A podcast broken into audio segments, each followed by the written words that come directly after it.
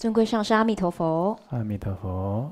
以下是台中道场四皈依弟子的提问：家里的宠物往生了，但因为最近的天气炎热，家人希望早点处理，请示尊贵上师，动物是否像人一样，在刚往生的八小时内不能去移动它？若移动了，对往生的动物有什么样的影响？而弟子们又应该怎么做才好呢？恭请尊贵上师慈悲开示。嗯，原则上跟人是一样的，那生是八到十二小时啊。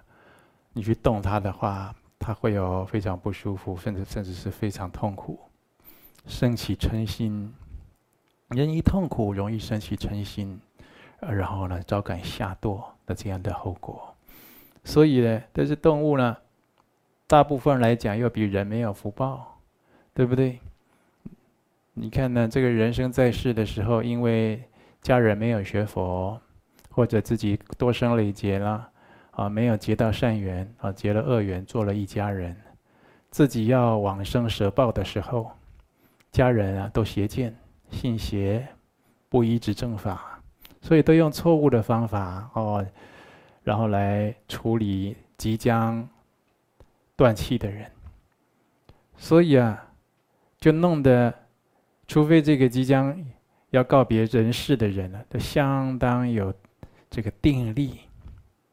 呃，或者对这个上师三宝的信归之心呢，极强，不然都会受旁边的环境的干扰。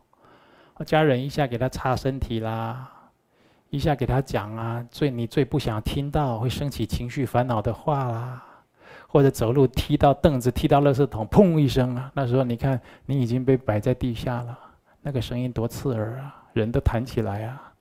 对不对？或者有的信这民间信仰，开始烧烧一些纸钱啦，烧一些奇怪的香啦，或者找一些江湖术士等等的来做一些民间的祭祀啦。哦，他们说是驱邪啦等等，一致的对这个亡者啊，他要非常宁静庄严的进入死亡啊。要将亡之人要宁静庄严进入死亡，这是一个关键的时期。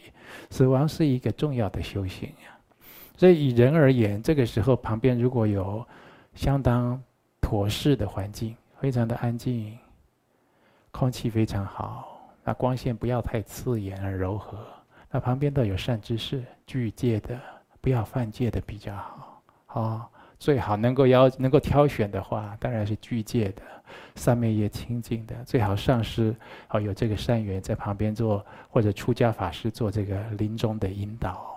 还要他万缘放下，然后告诉他即将面临的缘境，世间的一切呢，好这个责任义务啊，即将告一段落，应该有真正的出离心。为什么？等一下就要这个就要强迫离开这世界了，你还没出离心，那行吗？所以这个时候的修行啊是很重要的。嗯，那人都不一定有这个福报，可以庄严的啊宁静的。啊，受到尊重、如法的，来，就是经过他在这个世间最后一段时间，人都不一定有。有的时候就算是达官显贵，可能旁边的人都闹哄哄的，对不对？因为旁边的没人学佛啊，所以有很多的修行人啊，他老年哦，知道自己可能会有那么一天，他就会找他的到寺庙找他的这个法友居士。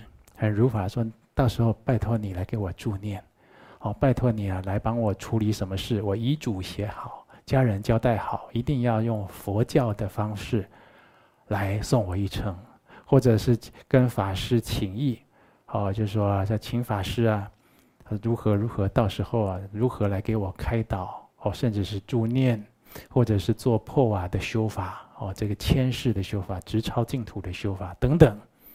好像这些都相当相当的重要啊！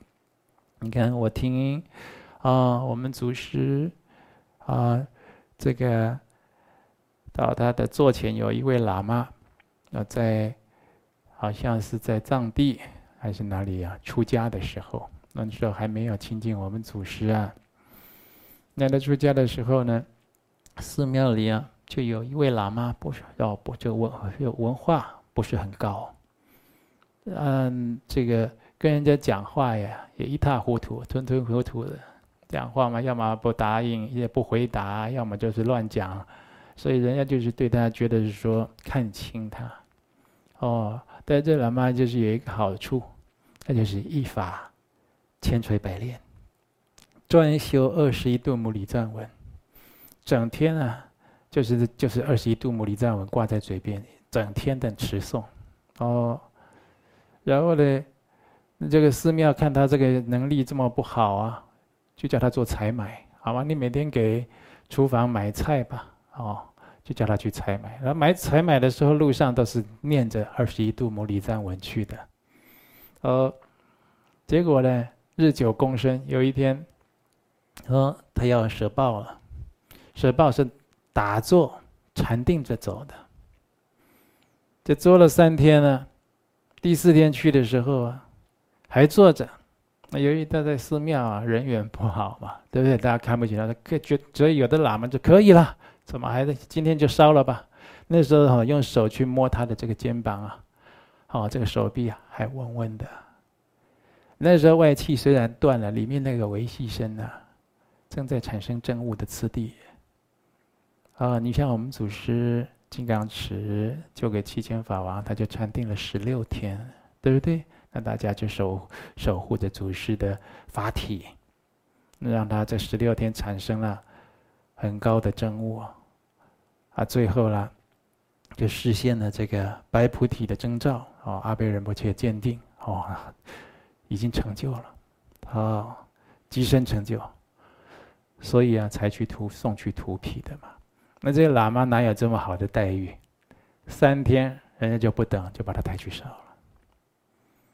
你看，这就这人，你没有结好缘。没有结善缘，有的时候是会吃亏的，对不对？那除非你有很大定力，像这位喇嘛就挺有定力的。你，那个他出家，出家的戒律。第二，每天念二十一度母礼赞文，每天帮寺庙在做采买，修积很多的福报功德。我觉得他这个征兆啊，也是到善处，甚至解脱掉了。嗯，那讲回刚才的问题，这小动物啊，小动物的业更重了。哦，如果要能够没有八到十二个小时，常常有，为什么？这小动物常常都不会被尊重的啦。你看这这个猪啊、鸡呀、鸭呀、鱼啊，你会尊重吗？对不对？你一天一条鱼不小心呢、跳上岸了，就哎呦哎呦，你会心疼，说你磨破皮了？不会，抓回家宰了。很多人他 他抓回家宰了吃了，对不对？那这个不懂得佛法、不懂得守戒、不知道生命本质是平等的人，那就是这样会对待这些哦，他觉得对自己有利益的弱势的众生啊，哦，那是很残酷的。所以小动物它临终的时候呢，如果可以的话，为他念佛回向啊，持咒诵经很好，撒一点这个金刚明沙在他的头顶。哦，或者是无论的人啊，或者牲畜，撒在三际额头、喉际，还有心间啊，都撒在三际。然后呢，就是在这个最后的时间呢，啊跟他多修、多修福、多行这个超荐的事情。啊，诵经超度啦，有的人很重视，把这个，比如家里养的家犬呐，哦，哦，当做自己家人一样，礼请法师超度的大有人在呀，哦，所以就他跟你有一段缘，那很多的畜生、畜生道的众生跟你有一段缘，虽然他不是人的身体啊，但是他过去都是你的亲人哦，或者是很好的朋友，他才会跟你一起生活，啊，有的就是来还你债的，好。所以这个如果没有办法有这个八小时，有的话很好；没有办法的话，就是刚刚讲的那些方式，好，或者一些这个中阴五百尊的极乐净土的这个咒轮呢，可以安置在它的顶上，好，这也是很好的。好，再来。以下是台南道场弟子的提问。每年都有为自家的先王祖先来登记普桌，但每年普渡的时节，祖先都还是会来提醒，是否是功德不足吗？还是有其他的祖先来提醒需要功德呢？恭请尊贵上师慈悲开示。这个祖先看来来哪一道？如果还需要普渡啊，普施的功德，大部分是轨道比较多。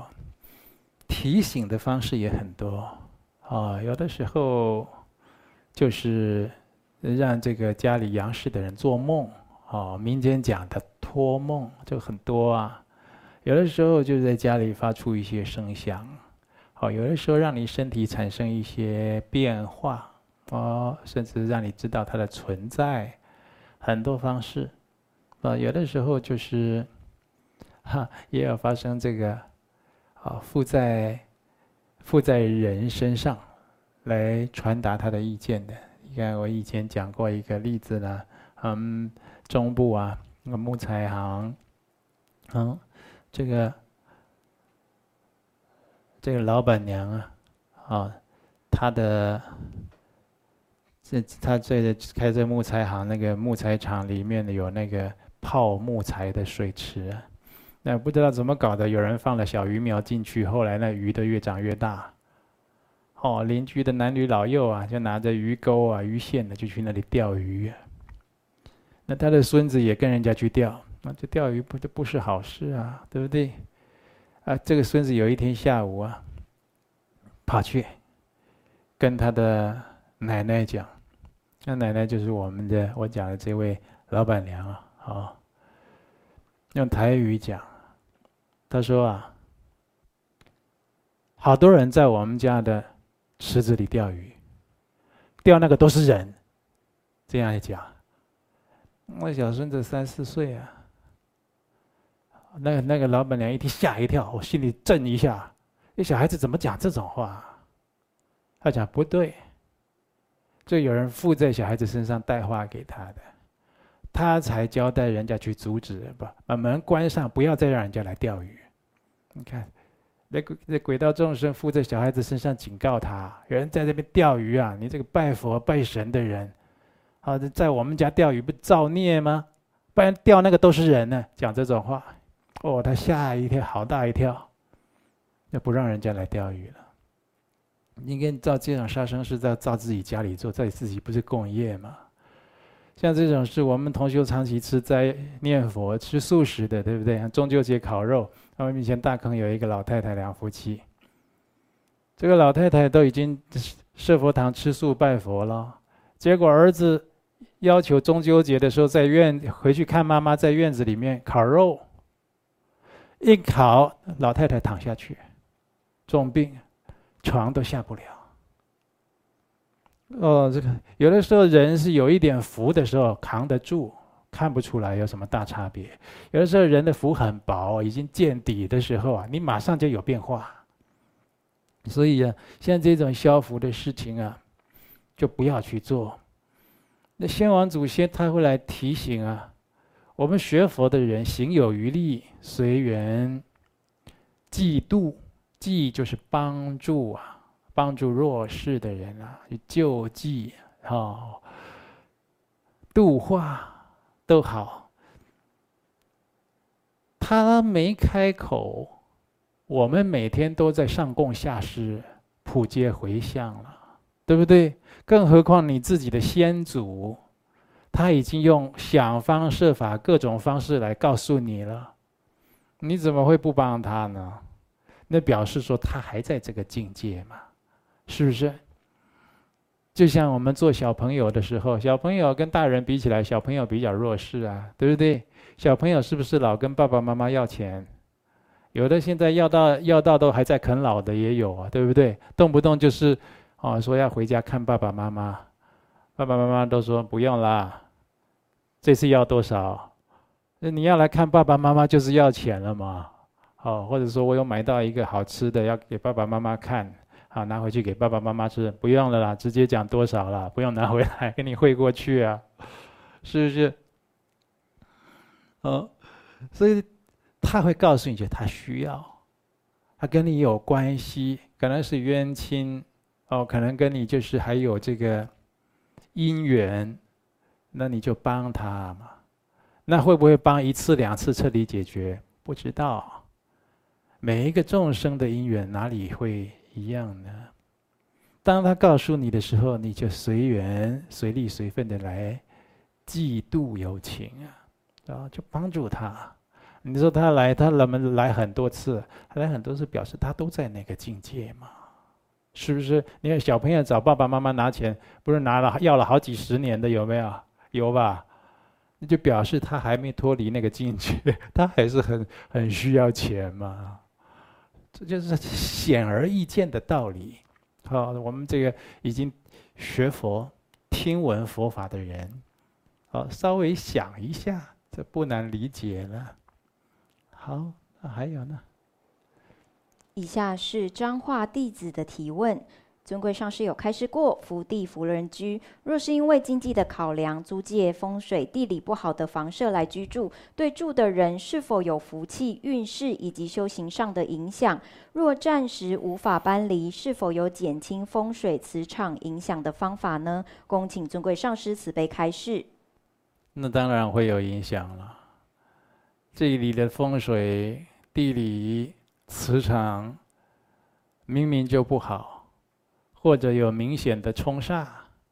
你说明显的冲煞是什么呢？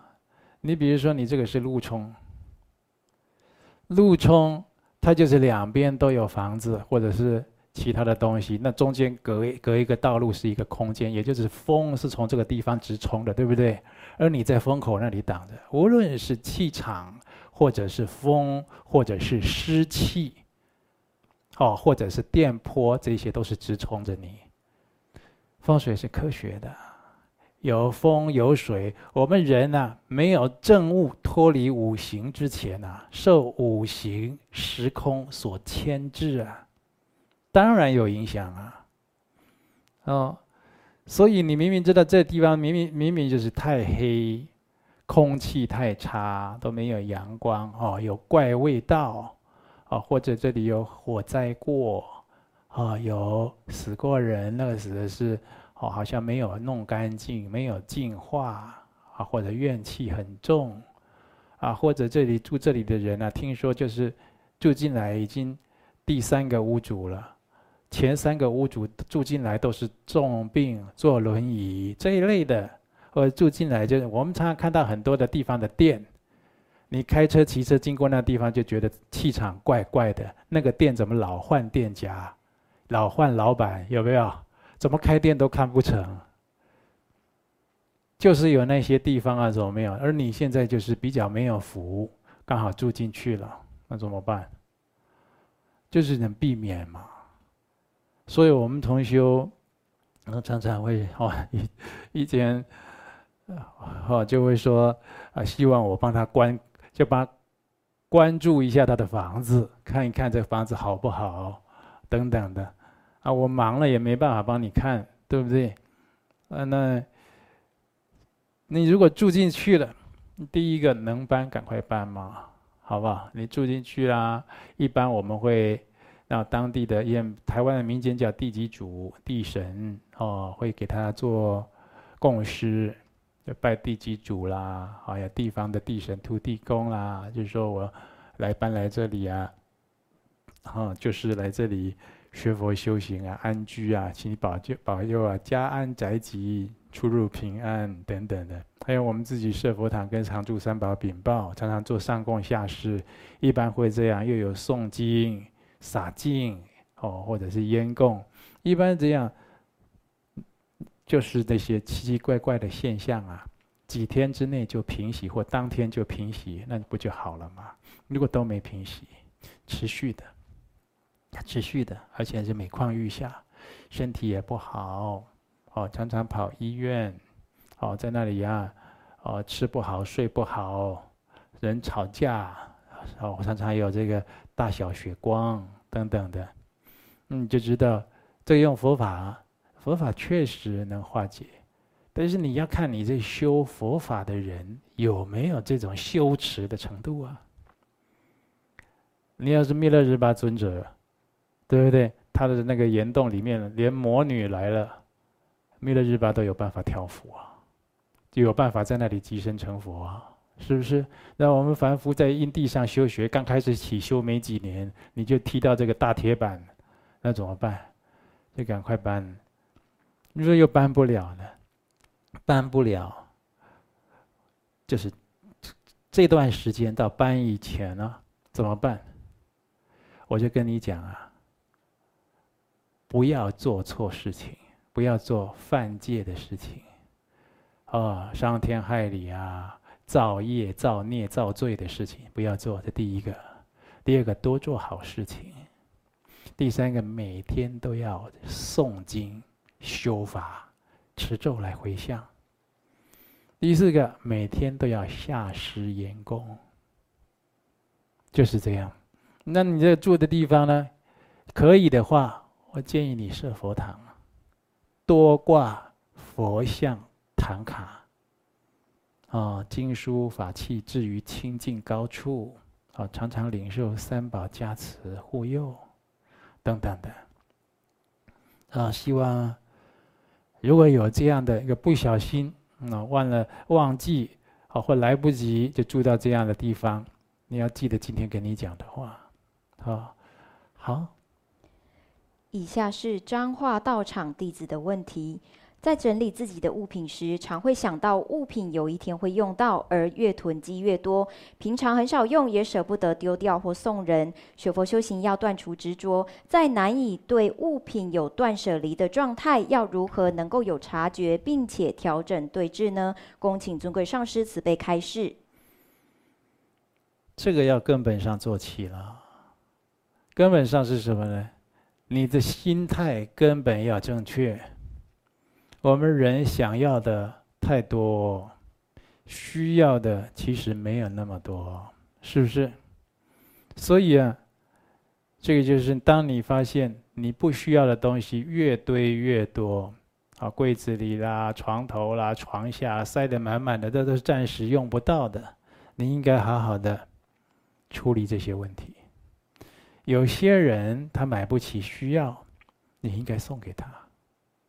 哦，或者现在有人就是在网络上说，我有什么这个啊，比如说一个床垫呢，好二手的，只一直用了三个月，多出来有没有人要？啊，马上人家就给你要走了，是不是？那多修这些布施，送给需要的人去用。不然你要多一个床垫放在家里，舍不得给人，说我们才用了几个月，放在那里又招灰又蜘蛛啊，结果那个床垫啊坏掉，弹簧生锈还弹出来，最后你再去丢掉，还扭到腰，这个多划不来啊！你看那个流浪汉、拾荒的老人，或者是就是他个性有一点奇怪的独居的人，或者就是精神有一点问题的独居的人。你看他住的地方，是不是塞满满的，对不对？哇，给你堆的堆到那个门口啊，院子都是东西，一塌糊涂。住在他旁边的实在没办法。有的有的地区还无法可管，是不是？没有相关的法令可以约束，就让他堆了，堆的那个空气啦、怪味道，你住他隔壁头，整条巷子都闻得到。常常啊，蛇虫鼠蚁一大堆。你看他为什么要堆那么多东西？他的心里有问题，他觉得这他都需要，啊，现在用不到，但是我放着，我存着，我将来需要。真的需要的很少。我们真的需要，你要静下来思考。我们真的需要，以人而言，真的需要什么？健康，对不对？人需要健康。我们可以为了健康而调整很多事情。那更具义而言，人健康这个生命要有意义，要具义，要修行，要有一个觉醒的人生，要往这些去调整。其他你得推，得渐次去推敲，再探讨。嗯，有些根本不需要。你看，这家里有的人，你们家才三个人，结果四台摩托车，那其中一个人是不是一次要骑两台？不就表演特技了？是不是？那你就好好去处理这些事，把家里或者你的居住环境弄得合情合理、清清爽爽的。所以依报随着正报转啊。这些你家里的这些环境、资具、物品，那是你的依报，你本身是你的正报。你正报有羞耻、调整、打理得很好，你衣报也要合情合理。所以为什么常常共修的时候，我们讲我们同修啊，一起住啊，清修的啦、持戒的啦、想精进的一起住，或者僧团一起住，他的内务有问题，他的鞋子乱放，袜子不洗，衣服挂在那边超过好几天不收，哦。自己私人用品放在公共空间这样放着就不处理，那个都要立刻护持他，都要提醒他。为什么？不可以这样子，修行人不可以这样子，非礼作义啊！这样子就显示你的心都不修的啦，不修整的啦，邋里邋遢的啦，不负责任的啦，自私自利的啦，懈怠放逸的，这个相就是显现这些嘛。一个有在整理自己内心、有在约束自己的身与意的人，他哪里会袜子掉在那里边一个礼拜？外套就已经现在都已经夏天，都已经七月，冬天外套还晾在阳台呢。那哪里会这样？是不是？啊，那个鞋子已经摆的，自己也没穿啊，但是也也没处理，那个老鼠都在那里搭窝。你觉得合理吗？哎，消不消福？一消福，尤其是吃的东西，自己的一些小用品、小药品、小食品吃不到、用不到，要过期之前赶快请人、拜托人帮忙。哎呀，你需要帮我用掉，不要让我消福啊，把它放到坏丢掉，那叫折损自己的福报啊！哦，所以这个就是这些也反映我们的内心。你看这，你的内心。如果是井井有条哦，就是很多事情啊，都安置在它正确的本位上，你的环境也是如此。啊，这环境人内心的投射。所以同学今天提的都是好问题。哦，来，再再讲一个。以下是澎湖道场弟子的提问。功德分为阳德以及阴德。《了凡四训》记载，阴德是指做善事而旁人不晓得，这种功德格外的大，报应也格外好。若是行善不求回报，但有开立收据被人知晓了，是否就不算阴德了呢？恭请尊贵上师慈悲开示。也不是这么说。阴德指的是心态，你的动机心态，你做一件善事。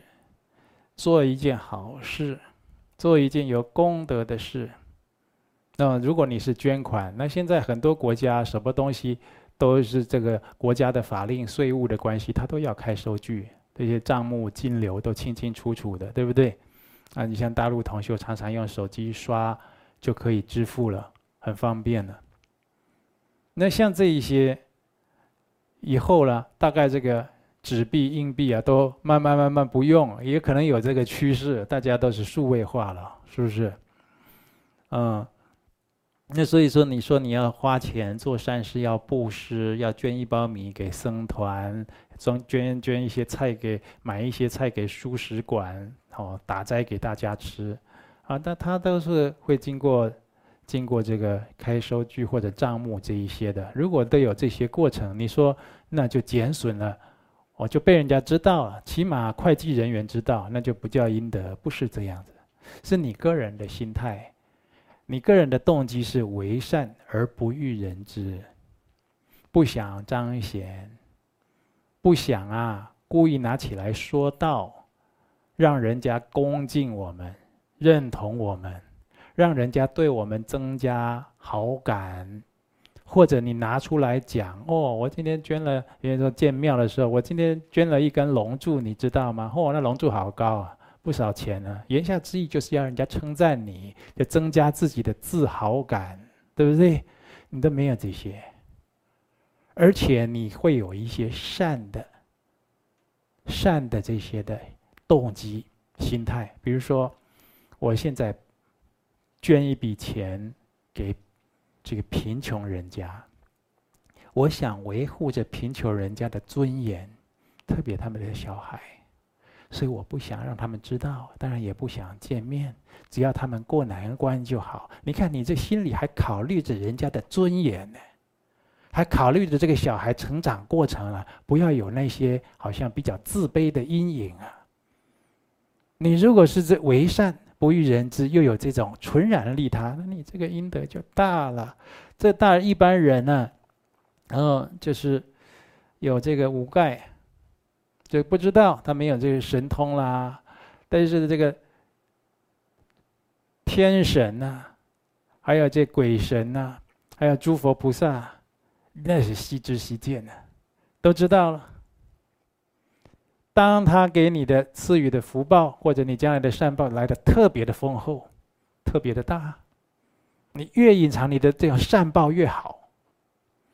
你你越越隐藏越。越去修这种阴德，越为善不欲人知，越为别人着想，你心是不是越善良？你想想看，那报应当然越来越好啊，是这个道理。人家开了收据，开了是必经的嘛，对不对？你看你晚上，哦，看到一个一个汽车骑士骑机车，因为就是一时闪神。睡在地上，脚压在机车下面起不来。你过去扶他起来，你不想任何人知道，也不想留姓名，你希望他你可以骑回去吗？确认他的神识反应，要不要帮你叫救护车，是吧？真的没问题吗？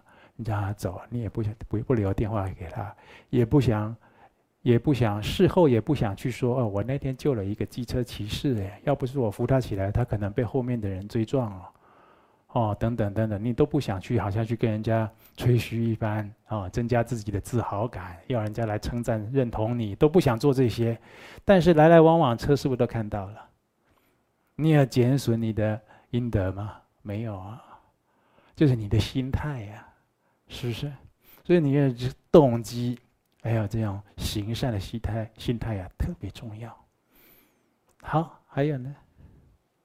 以下是台中以及澎湖道场弟子们共同的提问：尊贵上师有开示到，放下不难，知道最难，但弟子们还是有知道了却还是难以放下的状况发生，这是习气太重，还是没有真正放下的决心呢？恭请尊贵上师再次慈悲为弟子们开示。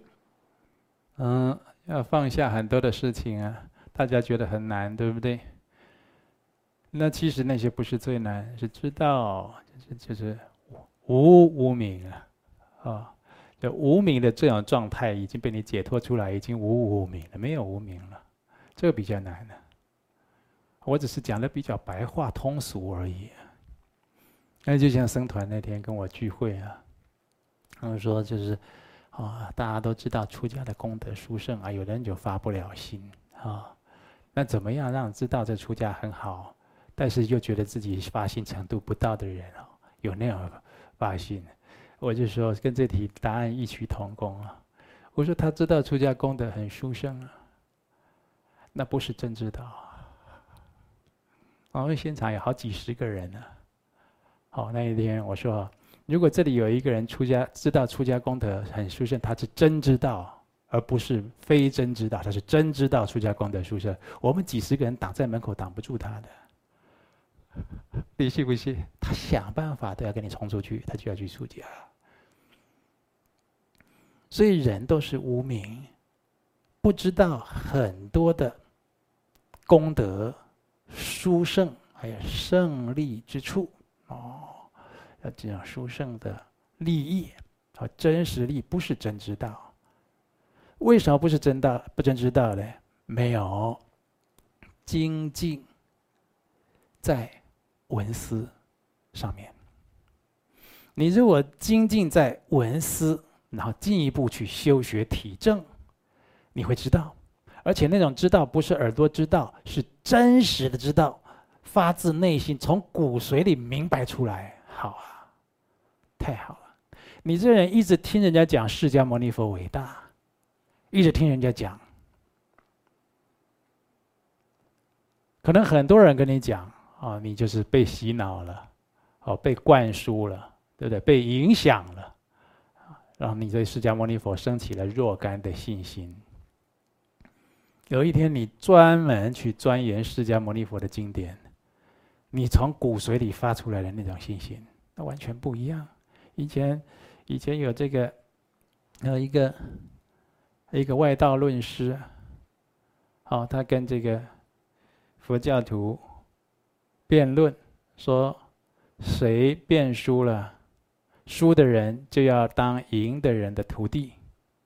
那在那个时代，你当他的徒弟啊，包括你的寺庙、寺产、财产啊，什么，也许家家人呢、啊，那奴仆通通都要给人家了，金银财宝都是属于人家的，那是大事情。啊，啊现在现在时代不同，现在就这样没这样的事情了嘛，对不对？除非有人打赌，打赌也有耍赖的啊，是不是？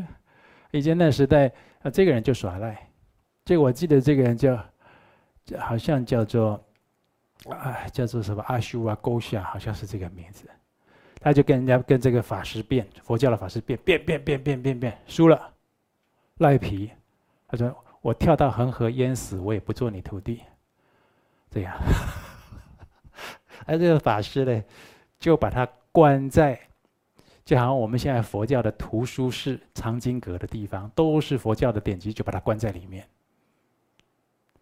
关了一阵子以后呢，打开门，他垂头丧气走出来，他说：“我做你弟子。”为什么？他是一个外道的论师，很会看书。他在里面就一直翻，你们佛教一定有弱点，我一定要博辩于你，就一直翻，因为看看看看看，佛教太伟大。他他好像就写了《佛十二行仪》这一类的典籍啊。他出来以后，所以知道最难了。他就是不知道，他才去支持外道法，还跟佛教的法师论辩。等他知道了。很后悔呀、我以前为什么信外道？我早该学佛的。所以放下，真的是不是最难的，是知道最难。那同学，我们都是知道，那我们在劝他：哎呀，你这个怎么样？要早早晚定课啦，哦，要多发心，要多忏悔啊！以前的错的事不要再犯了啦。师兄跟你讲过，你怎么样犯？你好啦，我知道啦。不要再说了，那都不是真知道啊！你知道，你还要人家讲给你听啊？你知道你自己想方设法都去做了，是不是？哪里有人讲给你听？顶多就是一时或忘，人家来提醒你一下，你立刻又做到定位上了，你就是不是真知道。所以同修，这个闻思修啊，是佛子行。不要停止自己闻思修的脚步。我们有很多的法会啊、活动啦、善行啦，大家去打斋啦、哦戒杀护生，这些看起来好像很很忙碌、很有意义，对不对？同学，这虽然重要，还有一个重更重要的，你要不停止的去闻思，深入经藏，啊，不停止的去闻思。然后呢，修有静态跟动态，修像大家做善事，有的时候文思结合在修，这个行解相应，就是行门跟解门都相呼应的，哦，就是因为佛经教我们的，我去读到了，我日常生活去把它体现出来，去做出来，去做利他，做得如理如法的，带着智慧心去做的，这文思修行解行门跟解门可以相呼应啊，嗯，呃，但是还有这个。修了还有一个静态的，就是禅修，你要打坐，特别是在修法哦，修皈依仪轨，修本尊法，圆满次第化光融入以后，那个时候要静坐，哪怕只有十五分钟，品质都要好，你要静坐十五分钟，然后慢慢去延长它，在这种很好的状态里面去延长它，重要的修行，啊。希望同修得到佛法的真实利益呢。